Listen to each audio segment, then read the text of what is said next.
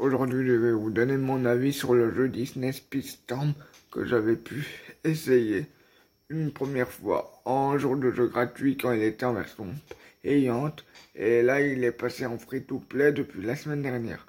Avant de commencer cette vidéo, n'hésitez pas à aller me suivre sur mes différents réseaux sociaux, Instagram, ma chaîne YouTube et Twitter.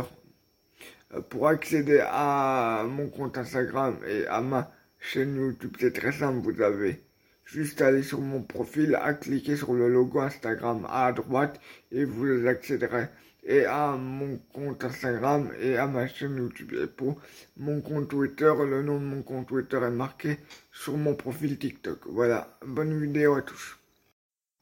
J'ai trouvé le gameplay super sympa euh, à jouer. Le jeu super beau. Euh, vous avez énormément de personnages jouables et que vous pouvez débloquer euh, en ouvrant euh, et boîtes euh, gratuites. Vous, vous avez euh, un pass de combat gratuit où vous pouvez débloquer euh, des personnages impayants.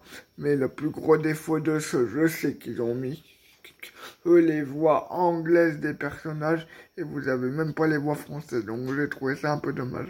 Voilà, n'hésitez pas à tester le jeu, en plus il est free to play, donc voilà.